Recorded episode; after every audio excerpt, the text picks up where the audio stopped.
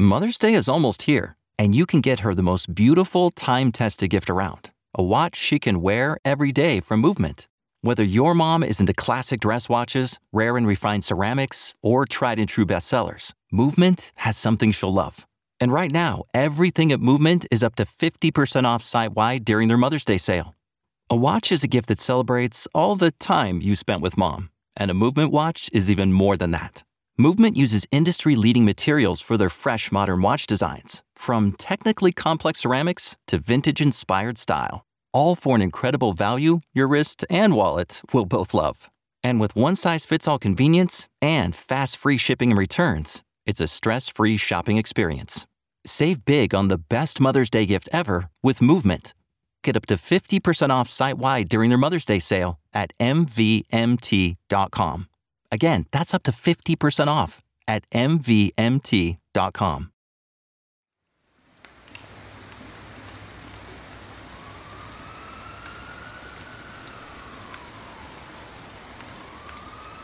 On the morning of February 9th, 2012, a teenager disappeared on his way to work in Spanaway, Washington.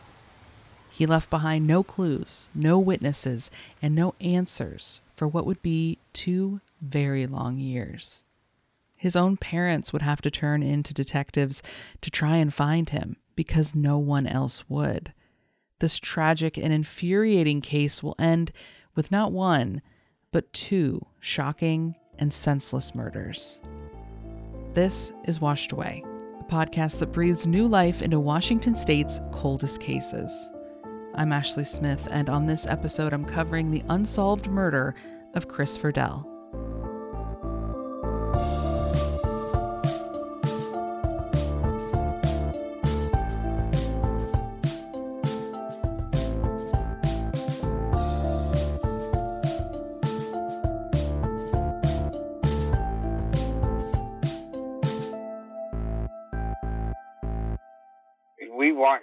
Justice for sure.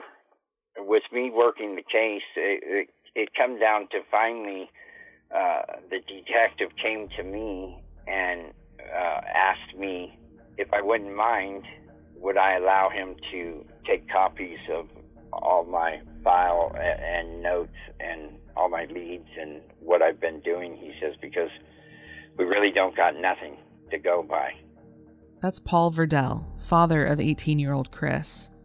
You'll also hear a little bit from Chris's mom, Melanie, on this episode.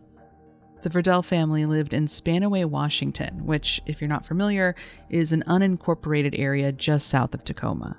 Christopher Dylan Verdell was born on June 22, 1993. He grew up to be 5'8 with shaggy brown hair and brown eyes Almost every photo I've seen of him has the same sweet, shy smile. His parents couldn't say enough nice things about him. Helicopters was his thing ever since he was a little baby, um, walking around, toddler. He, he loved helicopters, and he wouldn't play with anybody unless they had a helicopter. It wasn't a car or a truck. And uh, he, as he grew up, it got even stronger, and he wanted to um, become a um, Coast Guard helicopter pilot, working out there in the Bering Strait with uh, all the fishermen. He wanted to be. That's what he wanted to do.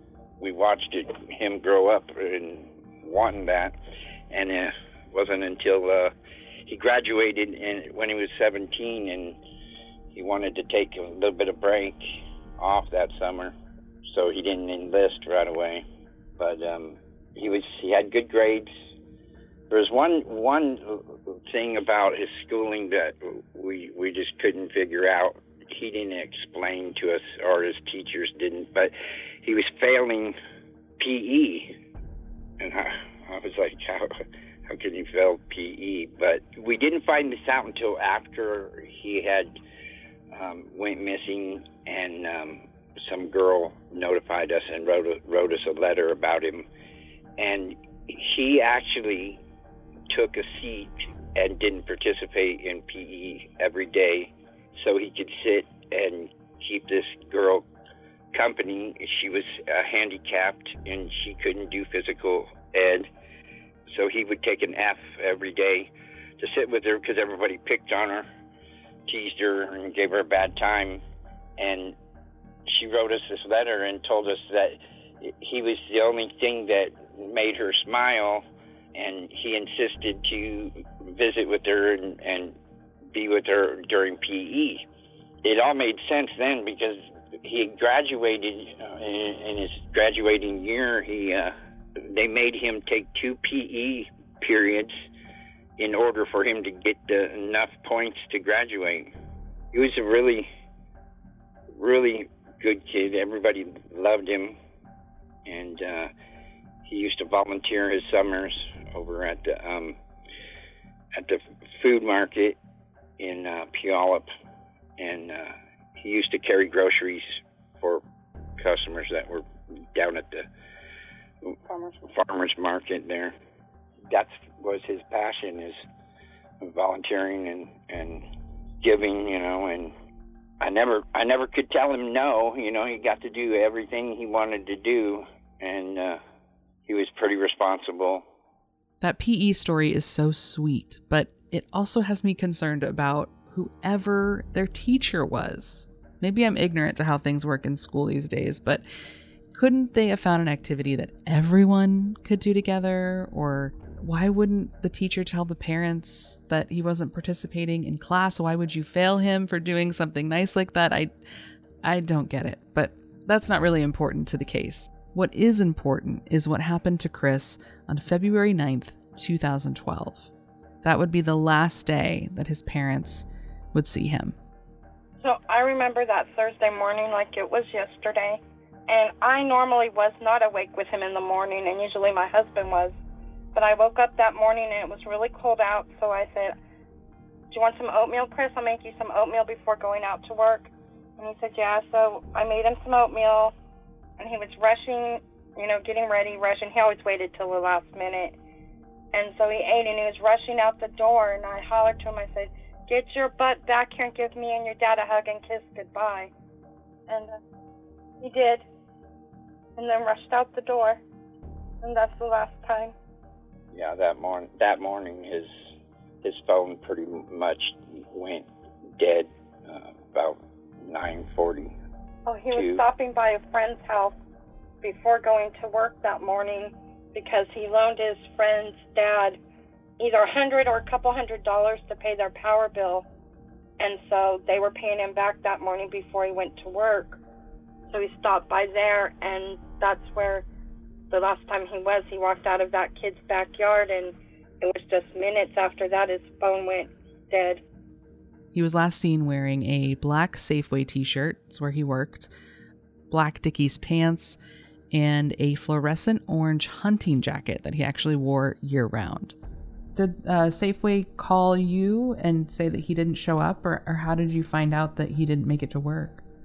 They didn't. They didn't call us, and so that's that's what upset me because they didn't call us to see if Chris was coming to work because it wasn't like him. He was he never missed a day's work.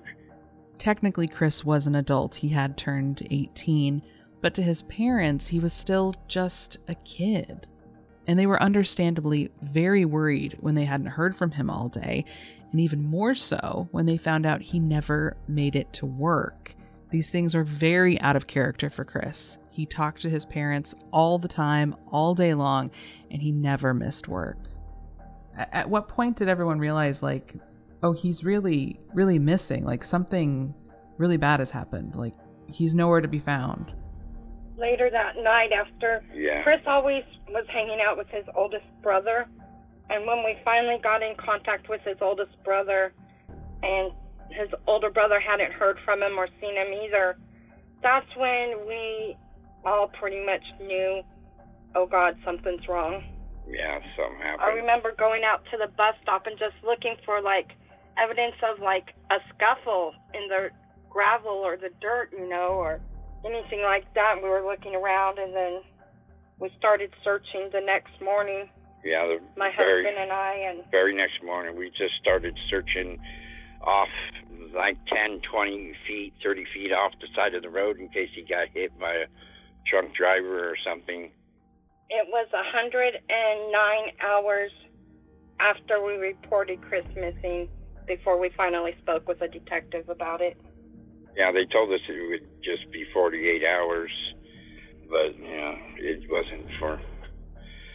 Took took them quite a while to get to us. Chris's parents told me that not only did it take an unusually long time to report Chris as a missing person, but the detectives pretty much refused to treat his disappearance as anything other than a runaway, something that we hear, unfortunately, a lot in cases like this one. When I say we, I mean you, me, everyone else who listens to true crime podcasts.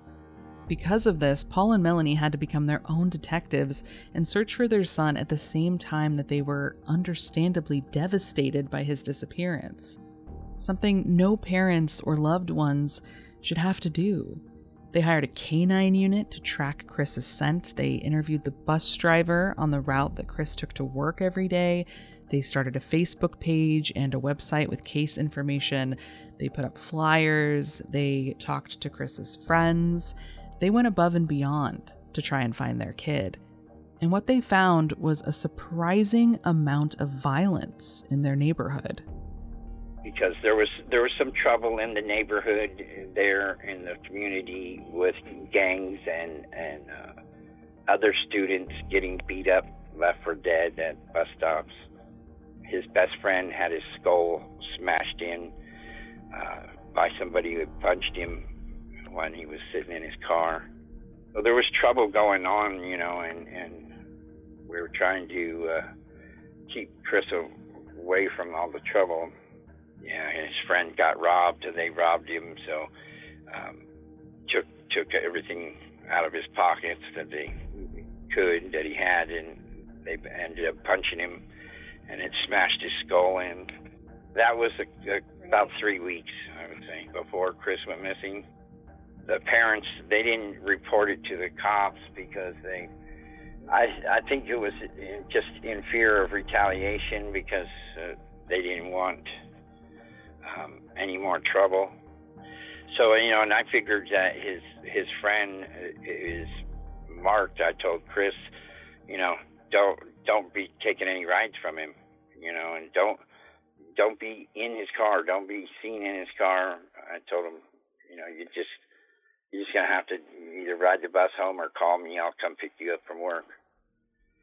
And um, tried to tried to avoid him being around that kid because uh, that kid was they were after that kid. They got him. They got him more than once. Just the one time is when he got his head smashed in. It's unclear if whoever attacked that kid had anything to do with Chris's disappearance, but it's definitely an odd coincidence, even if just by timing and location. We tried getting him on the news, and uh, the news stations kept turning us down, and they, they would report on it. They couldn't. Yeah, they couldn't report on it until it was released from the sheriff's department, and we were like, well, what do you mean? Well, they had him listed as a runaway for 14 months from the day he went missing.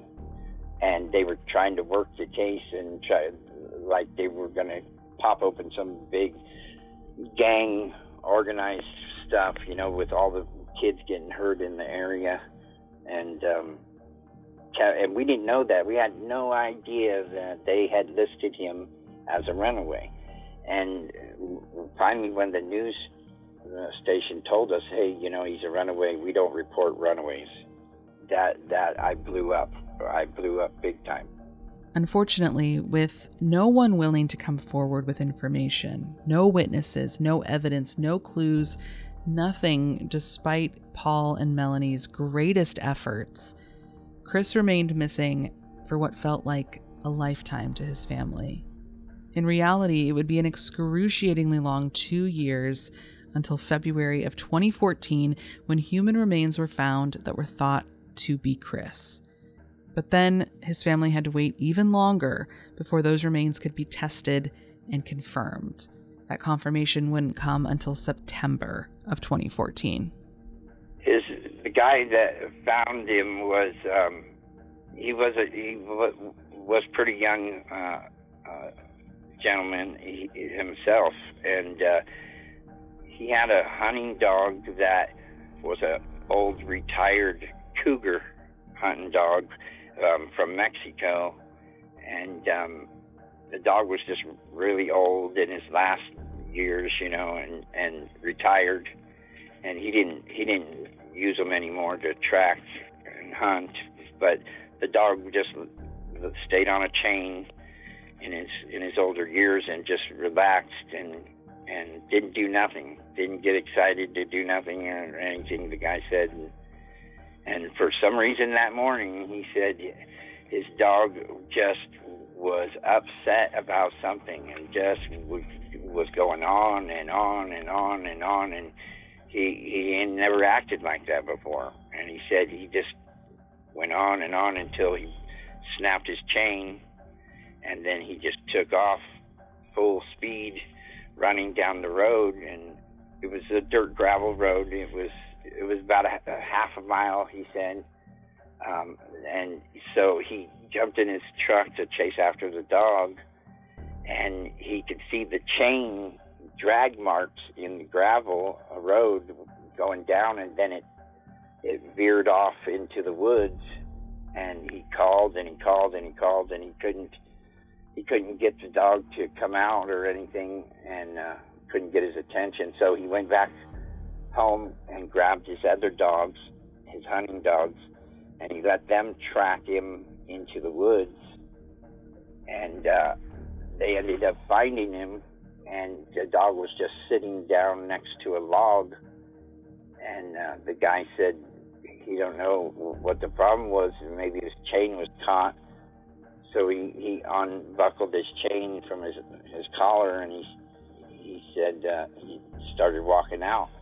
And it wasn't until halfway out of the woods there he looked back and he didn't have his dog. His dog wasn't following him, so his dog wouldn't leave the spot next to the log, the tree that was down, and uh, wouldn't leave that spot. He he wanted to get his attention uh, uh, onto it, and the guy said, you know, he looked three or four different times uh, around, you know, and told him to come on, and he just wouldn't he just wouldn't get up and move. And uh, it wasn't until he looked at it again, and it was a there was a big pile of trash out there, and people had thrown their trash. And uh, he said it wasn't until about the fifth time he glanced over there, and then he seen a shirt and some pants. The discovery of Chris's remains didn't bring closure to his parents, but they told the Nisqually Valley News at the time that it gave them a sense of finality. They could finally stop searching, and they could finally lay their son to rest. They moved to California not too long after and did just that. I spoke to Paul and Melanie for close to two hours when recording this episode, and they were, I'm not sure what the right word is, maybe relieved that someone wanted to know what happened to Chris. Like someone was asking questions and, and curious why something like this would happen and, and why no one had been held accountable. And I think that's because it's been clear from the moment that Chris went missing that for whatever reason, they were on their own. They, of course, had friends and family to lean on and even some nice volunteers to help them spread the word. But in terms of actually getting help and, and answers to what happened to their son, someone being held accountable for his murder, that seemed to always be out of reach. Look, I didn't talk to the detectives that were responsible for this case, so I don't know their side of it, but when I learned what happened to the main suspect in Chris's disappearance and murder, I couldn't help but be horrified, confused, and angry. Michael Borquin, um, we we believe that he was the one he was, I mean, it was like five, six months after uh, um, Chris went missing that we were getting reports of people on the street that knew Michael Borquin, and he was riddled in guilt. He confessed. He confessed to a lady and, and a couple of people, and he was just riddled in guilt. They said he just was going crazy, and uh, uh, so he tried to turn himself in and they didn't believe him. Michael Borquin, a 21 year old man from Roy, Washington, became the prime suspect in Chris's murder after someone came forward to say that Michael had bragged about killing Chris. Allegedly, he told another man that he stabbed Chris twice and that he, or possibly other people, moved Chris's body at least once. Police eventually decided to bring Michael in for questioning, and this was around the same time that Chris's remains were found, two years after his disappearance. They issued a warrant for Michael's arrest, not for murder, but for other crimes he had allegedly committed, and they were going to use the opportunity of bringing him in for those things to ask him about Chris. Unfortunately, on February 1st, 2014, the night the police went to find Michael, they killed him. They they were bringing him in on the two year mark, and uh, they finally they were they were bringing him in, and the detective told me he says, well, they weren't the uh, our officers weren't supposed to shoot him, you know, and they ended up shooting him point blank, seven rounds. According to the Borquin versus Pierce County summary judgment that I found online, here's what happened. Michael Borquin was the passenger in a truck with two others. Police pulled the truck over and asked Michael to exit the vehicle. They claim he was acting as though he was concealing a weapon, and they attempted to restrain him once he was out of the truck. At that point, Michael allegedly sprayed the arresting officers with bear spray. One of the officers then pulled his gun, opened fire on Michael, and shot him six times. The news of Michael Borquin's death was obviously terrible for several reasons. One being, of course, that the prime suspect in Chris's murder was now also dead, leaving the possibility of any justice for Chris completely up in the air. And I know that justice is a tricky word, it can mean different things to different people. Our criminal justice system is incredibly flawed, and that's why. But for me, it's just the idea of being able to take someone's life and no one ever having to answer for it, to explain why, and to be held accountable, however that may look. What I believe is that Michael Borquin was dating Christopher's best friend, who was a female, and I think he was a jealous boyfriend. I believe that him and his buddies were going to rob Chris that morning. I don't. I don't think it was that morning that they were going to rob it. It it might have been premeditated to beating him up and and robbing him for what he had, but uh, nobody knew where he was that morning, and so he's out there on the street standing at the bus stop, and they came around the corner, and I think that it just fell into their lap, uh, having him right there, not with all his friends and nobody around you know, it just kind of it might have been pre premeditated for what they were going to do to Chris, but I I don't think that it was planned for that morning. It just kind of yeah. it just kind of happened, you know. So Chris did know Michael somewhat. Somewhat. Michael Borquin, yeah, because he he was a, his best friend's boyfriend, and he had invited them up to the city on Friday Friday night to uh, to go to a rave up there. Chris had VIP tickets, and he offered to pay for their way and everything. They just needed to get up there. And uh, her, yeah, her new boyfriend was, was pretty jealous of Chris, and there was no way he was gonna go. And he he he was arguing about it with his girlfriend and telling her not to go. And she told him she told him that she was going with or without him because Chris was her friend, and uh, he invited the both of them to go, and he would pay their way, and uh, yeah, it didn't happen. Did you ever talk to Chris's friend about this? Like, did she think that her boyfriend could have done this? Not at first, but then after a while, she, yeah. Yeah, because I, I thought at first I thought it was it was another boy that was her girl that it was her boyfriend and I thought it was him and the whole time I'm thinking to myself you know there's no way the kid doesn't seem like the type you know but then when we spoke to her she had said that they broke up and she's got a new boyfriend now and that's who Chris invited to go up to the rave up in Seattle. And uh she said that he he he refuses to go and he he won't let me go but i'm going anyways she said. And uh and then after chris was missing every time that she would mention that she was going to come by and say hi to chris's mom and dad or whatever he would get upset and and start you know like verbally abusing her about not coming over our house not coming to check in with us or to say hi or anything like that and that's what made her start feeling like maybe he had something to do with it.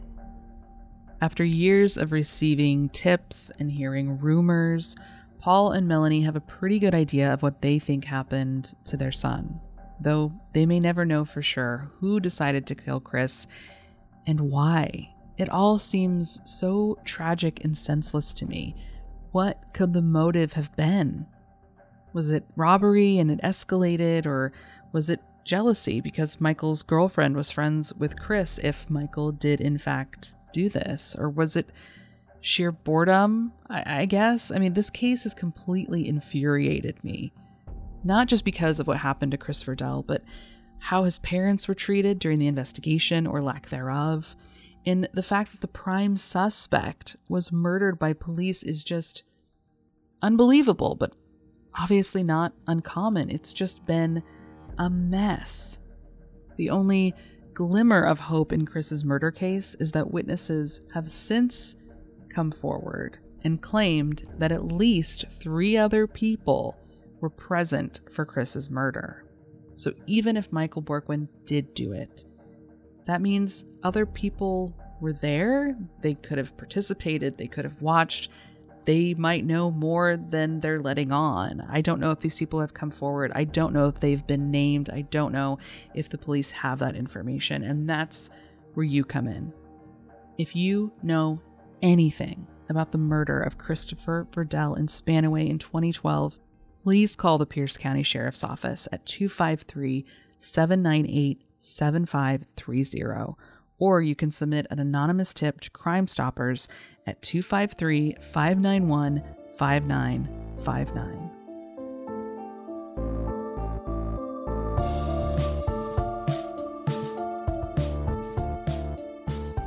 Washed Away is a cosmic Bigfoot production with music by I Speak Waves and Joe Prestone and artwork by Shane Long.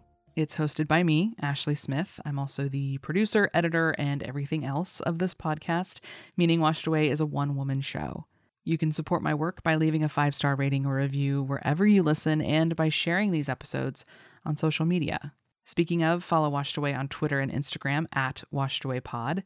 To see show notes and sources for each episode, visit washedawaypodcast.com. And yes, you can send in case suggestions. Email me, washedawaypodcast at gmail.com. Thank you so much for listening, especially through the credits. I'll have another episode ready for you very soon. Mother's Day is almost here, and you can get her the most beautiful time tested gift around a watch she can wear every day for movement. Whether mom's into classic dress watches, rare and refined ceramics, or tried and true bestsellers, Movement has something she'll love. And right now, you can save big on the best Mother's Day gift ever with up to 50% off site wide during Movement's Mother's Day sale at MVMT.com. Again, that's up to 50% off at MVMT.com.